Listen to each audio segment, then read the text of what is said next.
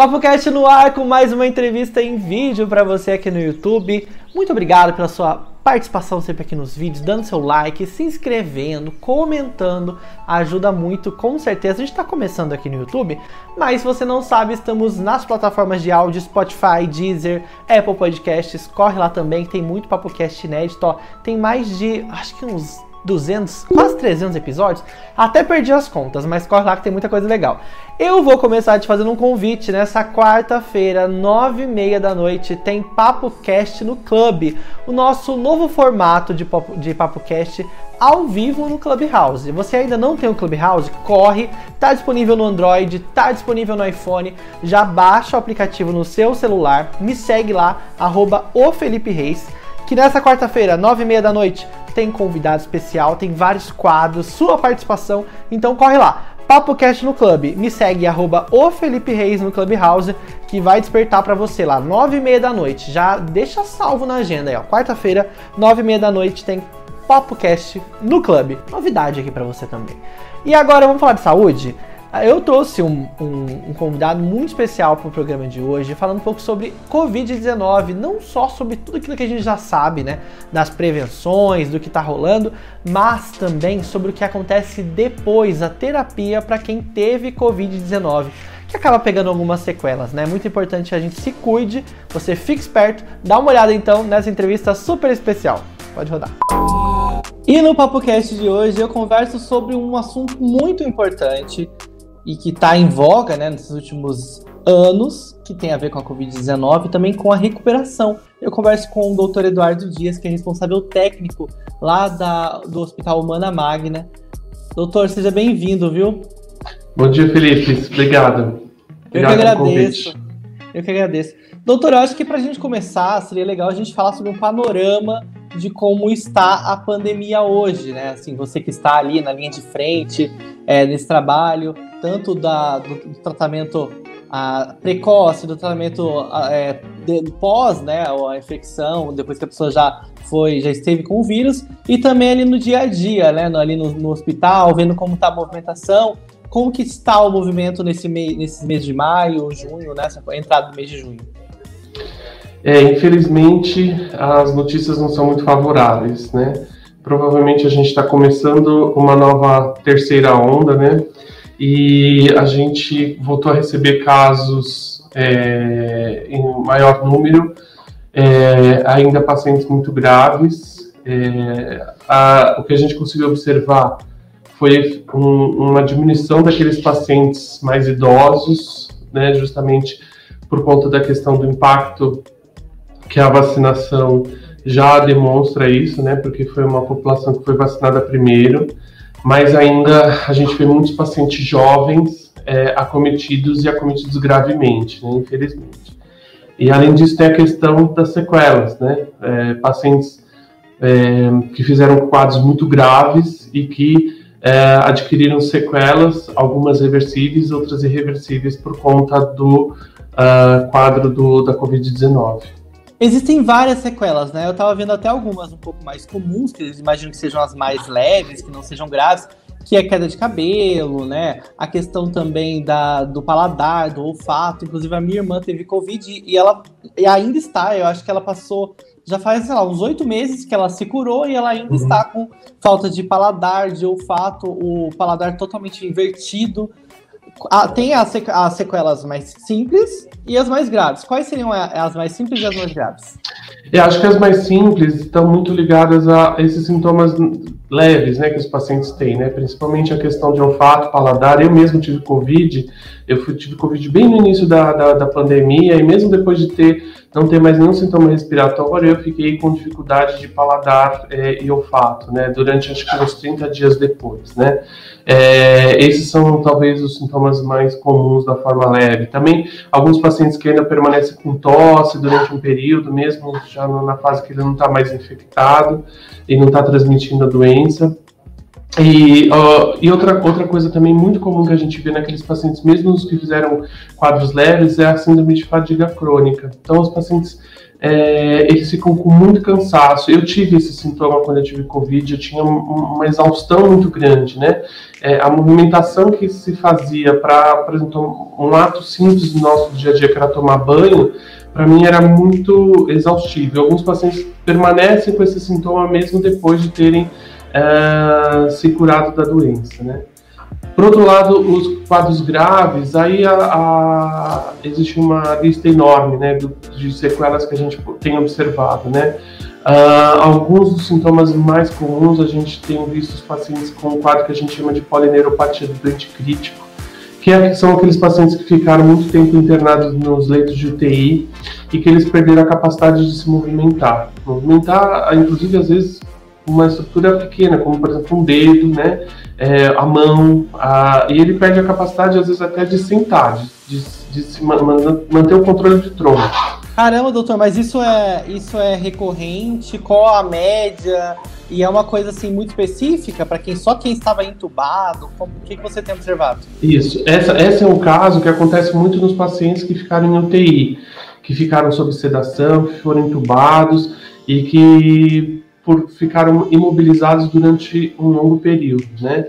Uh, esses pacientes, além de ficarem imóveis, eles perderam é, muita massa muscular.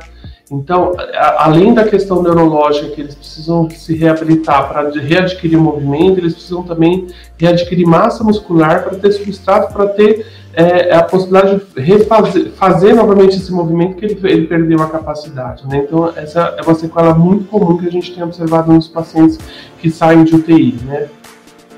Mas também tem outras, né? Tem uma outra, uma, algumas outras até bem complicadas, né? Também nessa Isso. lista das, das sérias, né? A gente, então a gente vê muitos pacientes que vêm com feridas, né? Com, com lesões de decúbito, né? É, pacientes que vêm traqueostomizados porque, são dependentes de ventilação mecânica, pacientes que não conseguem mais fazer o movimento respiratório que ele fazia anteriormente sozinho.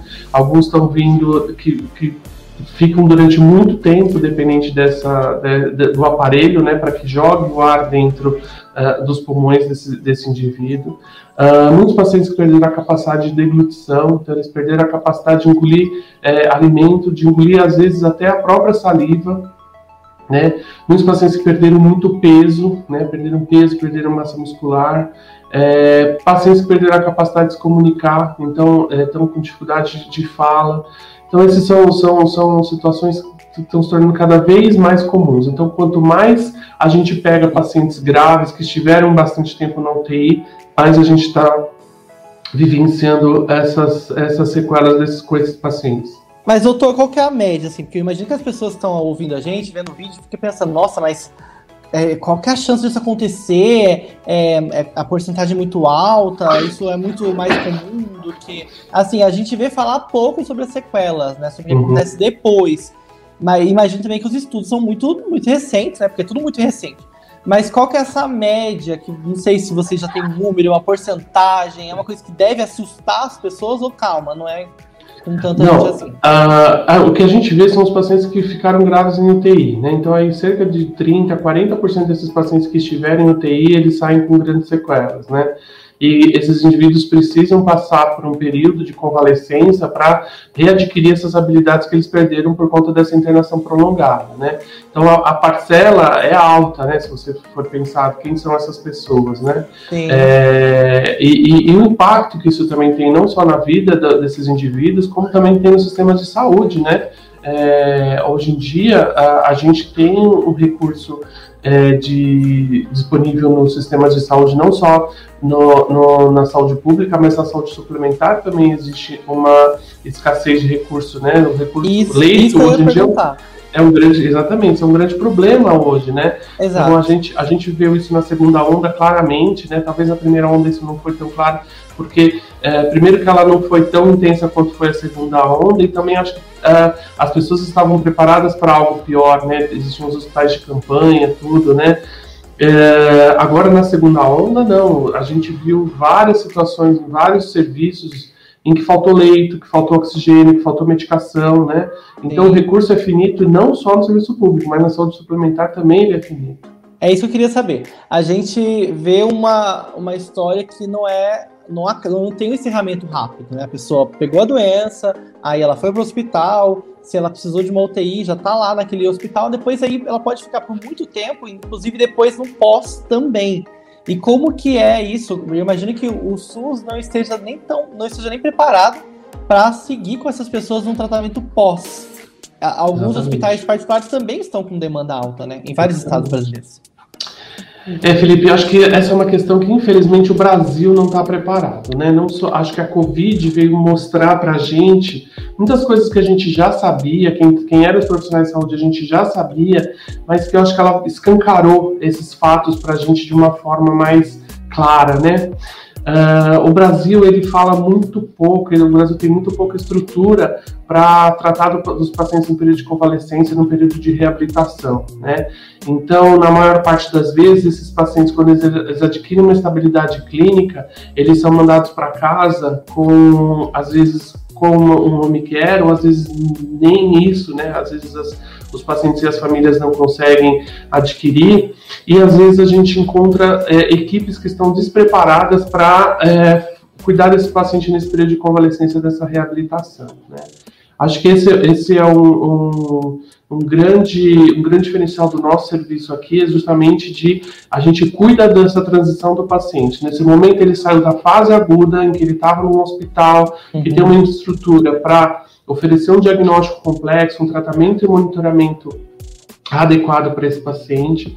No momento em que ele sai dessa fase aguda, ele entra nessa fase é, é, de convalescência, esse indivíduo ele precisa é, de uma estrutura diferenciada e de cuidados diferenciados com focos diferentes também, com foco na reabilitação, para que ele adquire, readquira é, as, as, suas atividades básicas instrumentais de vida diária, que ele sabia fazer, uhum. que ele perdeu por conta desse evento e que agora ele precisa readquirir. A gente pode chamar isso de fisioterapia ou não é esse o nome utilizado? Não é só fisioterapia. A fisioterapia é uma parte da, da reabilitação do paciente. Como que é né? o trabalho de vocês aí no Humana Magna para realizar esse, esse pós aí? Como que funciona? Perfeito, Felipe. Acho que isso, isso é, o, é o que é o, é o mais interessante, é o mais legal. Um, esse, esse, processo de reabilitação dos indivíduos, ele, ele, ele tem o papel da fisioterapia também, que ele é, é, importante e imprescindível, mas existe o papel de outros profissionais com outras expertises que também são muito importantes muito necessárias. Né? Então tem o terapeuta ocupacional, tem o nutricionista, tem o, o enfermeiro, tem o assistente social, tem o, o psicólogo, né, tem, o, a, tem o, o, serviço médico, tem o serviço de, de fisiatria, né, que é a, é a reabilitação é, na, dentro da área da medicina. Então, todos esses pacientes, todos esses, perdão, todos esses, esses profissionais, cada um deles tem expertises diferentes que vão atuar em diferentes é, é, Vão, vão, vão, realizar diferentes ações né? no cuidado para esses pacientes, justamente para que esse paciente readquira essa habilidade. Eu vou pegar um exemplo só para ficar, ficar, ficar claro. Vamos é, supor... É, jeito mais simples possível. Exatamente, é, eu, eu, falei assim, muito medicase, né? É. Mas vamos, vamos, vamos, pegar um paciente que acho para ficar vai, vai, ajudar as pessoas que estão nos ouvindo a entenderem. É, vamos supor que o indivíduo, ele, ele, ele perdeu essa capacidade de se mobilizar, né? Uh, nesse período, ele ficou muito tempo acamado e ele e ele tá ele tá com essa força muscular diminuída. Para esse indivíduo a readquirir força muscular, ele vai precisar ganhar massa muscular, então precisa de um nutricionista que prescreva medicações, é, é, suplementos nutricionais para esse, esse indivíduo. E esses suplementos nutricionais vão é, fazer com que esse indivíduo ganhe massa muscular. O fisioterapeuta vai precisar fazer, exercitar mesmo esse, esse membro, esse, essa estrutura muscular toda para que ele readquira força, mas eu também preciso, por exemplo, de um terapeuta ocupacional é, que, por exemplo, vai auxiliar esse indivíduo a, a pegar essa força muscular que ele ganhou com suporte nutricional, com suporte do fisioterapeuta, e ele consiga aplicar essa força que ele está readquirindo às suas atividades. Então, por exemplo, a vestir uma camisa, a vestir uma calça, a comer, levar um garfo para a boca, né? Outra questão também muito importante é que esses indivíduos, né, eles, eles acumulam perdas muito grandes, né? E isso deixa o indivíduo muito comprometido psiquicamente. Eu preciso de um bom psicólogo para dar um apoio é, é, emocional para que esse indivíduo consiga ter aí é, recursos psíquicos para lidar com essa dificuldade que ele está vivendo nessa, é uma mudança nessa fase. tanto, né?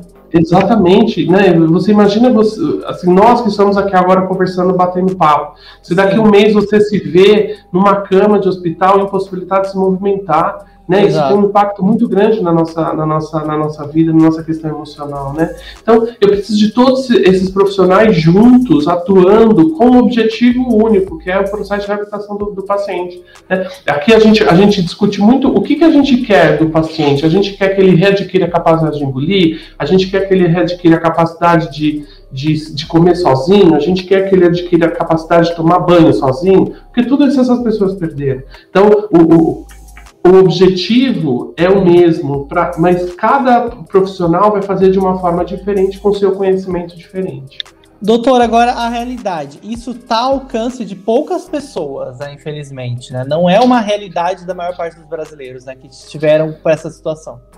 Infelizmente, Felipe, infelizmente, assim, acho que a gente, é, a gente precisa se reorganizar não só o, o, serviço de saúde suplementar, mas o serviço público também, para que esses indivíduos eles não fiquem dentro dos hospitais, né, dentro dos hospitais de agudos, né, dos grandes hospitais, ocupando leitos de pacientes que poderiam é, que deveriam estar destinados para pessoas que estavam numa outra fase da doença, numa fase aguda.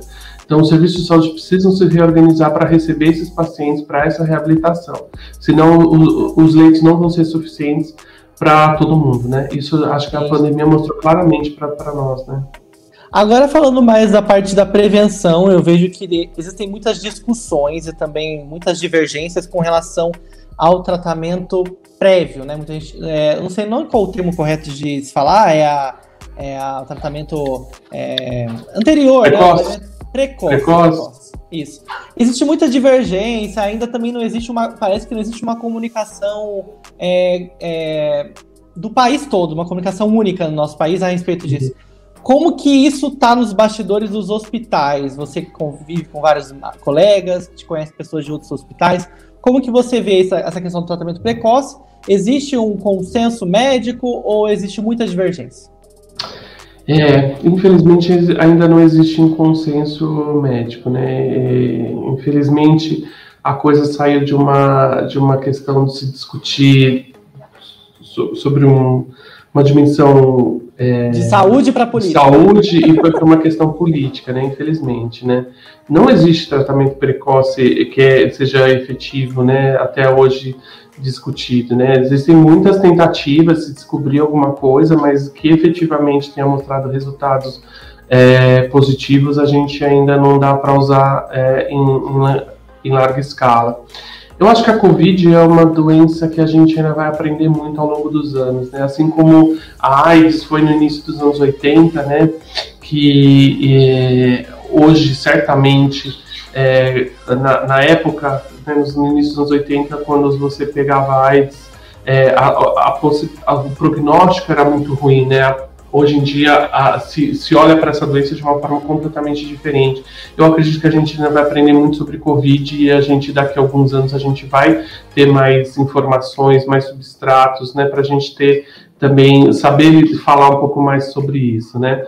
É, gente, ainda, ainda é a, a, melhor forma de se cuidar é isolamento social, é usar máscara, é higienizar, uhum. higiene, se higienizar adequadamente, né? É uma doença que está aí, pode estar do seu lado agora, infelizmente. Eu peguei Covid de uma forma inesperada, não, não, não foi bem no comecinho, né, que eu, que eu, que eu tive Covid. E numa época que não, se, não era obrigatório usar máscara, né, eu peguei bem no início. E, e, e, certamente não peguei depois, justamente porque aprendi a me cuidar melhor, né, a, a, ao longo desse tempo, né. É, eu acho que a gente ainda vai aprender muito sobre essa doença, né, e efetivamente não existe nenhum tratamento precoce que, que possa ser utilizado em larga escala para realmente prevenir a doença. Né. Mas a resolução está bem clara de que a vacina é o melhor caminho ainda, né? Que a gente precisa percorrer. Parece que está um pouco longo. eu imagino que. Eu até vi um estudo de uma cidade do interior de São Paulo com relação à vacinação, né? E assim, uhum. eu imagino que seja realmente a forma mais eficaz. Sim, com certeza. A vacina, a vacina vai ser a forma mais eficaz nesse quadro. Uh, a gente vê muito isso nas doenças virais, né? Uh, as doenças virais elas respondem muito pouco a medicamentos, né? É, é, mas as vacinas são o que seguram essas doenças, né? Principalmente as doenças virais respiratórias, né? Acho que a gripe é um grande é um grande exemplo disso que eu acho que a gente vai ter que é, utilizado esse modelo da gripe provavelmente para o Covid ah, nos próximos anos. Né? O vírus da gripe é um vírus mutante que cada ano todo mundo precisa ser revacinado, né? Como está acontecendo sim. agora. Eu acho que com a Covid é provável que aconteça a mesma coisa. As pessoas estão se vacinando agora, mas daqui a um tempo esse vírus vai mudar e vai ter que vacinar todo mundo de novo. E eu acho que isso vai ser algo que vai se, vai, vai se tornar rotina na vida dos indivíduos. Doutor Eduardo, outra coisa que é muito interessante, que eu acho que os ouvintes até se passam por isso no, na família, entre os amigos, naquele, naqueles grupos de WhatsApp, como a gente convence aquela nossa tia, aquela nossa avó que fala que tem medo, que viu que deu. Ah, que fala que a AstraZeneca é perigosa, as pessoas têm medo da vacina. Como convencer as pessoas de que é muito mais importante vacinar do que qualquer mínimo porcentagem de algum tipo de reação? Exatamente. É. Você sabe, eu, eu ouço isso muito no consultório, né? Eu sou geriatra, né? e, e e o que acontece é que muitos dos idosos, eles, eles vêm para a gente justamente com esse medo, né? Ah, mas se eu tomar tal vacina vai acontecer tal coisa, né?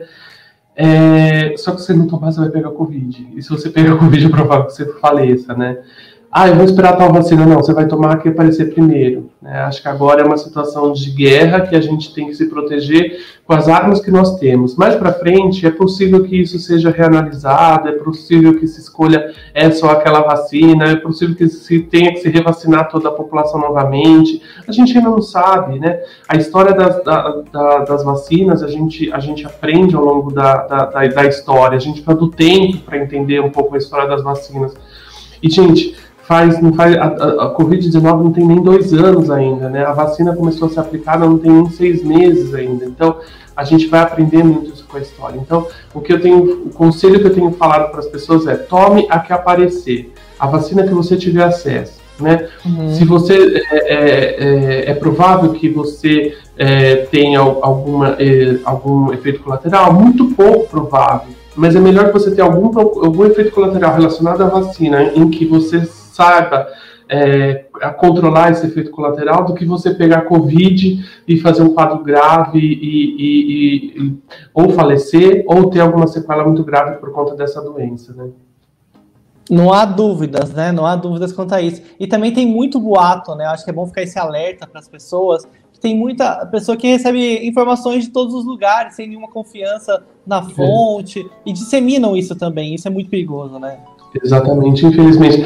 É, é que, na verdade, quem está é, propagando as informações não, muitas vezes são pessoas que não têm é, condições técnicas para falar tal, tal informação, né? E aí fala coisas que são tão erradas, tão equivocadas, né? Infelizmente a gente acaba é, enfrentando esse problema, né? E as pessoas acreditam, né? Para você ter ideia, a, eu tenho meus pais, é, meus pais são vivos, né? Enfim, e a minha mãe, todas as informações que eu recebo de WhatsApp, é, que ela recebe no WhatsApp dela, ela manda para mim para ver, eu verificar se é verdadeiro ou não é verdadeiro. Que bom, né? né? É, então ela faz uma testagem antes da informação. Mas isso está certo, isso está errado? Não, isso é, isso é, mentira. E ela recebe é, um monte de informação ao longo da, da do dia, assim, ela sempre manda alguma coisa, é, geralmente no meio da manhã, para perguntar se aquilo é verídico ou não, para saber se ela vai passar para frente ou não, né? E, e, assim, muitos pacientes também têm feito isso, perguntam, né, doutor, isso está certo, isso está errado, devo fazer assim, devo fazer assado?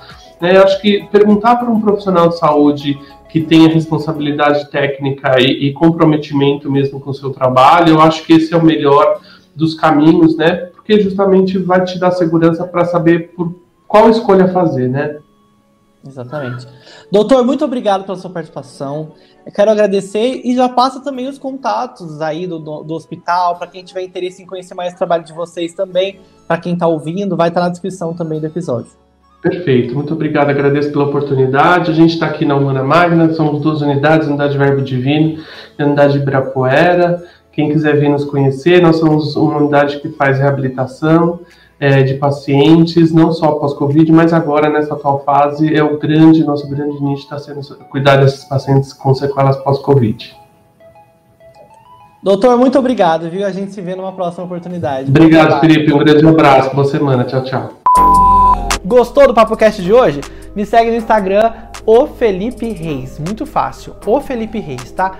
E também aproveita, já deixa aqui só seu like no vídeo, se inscreva, comenta o que você tá achando. Não se esqueça, a gente também está em todas as plataformas de áudio. Apple Music, Google Podcasts, é, Apple Podcast, Spotify, Deezer. Ó, tem muito lugar que você encontra. Digita lá, PapoCast, que vai aparecer essa logo que tá aqui atrás, ó, nas suas plataformas favoritas. É só apertar o botão seguir que você vai acompanhar a gente, viu? Um beijo, até o próximo vídeo. Não esquece o seu like, hein? Até a próxima, beijo.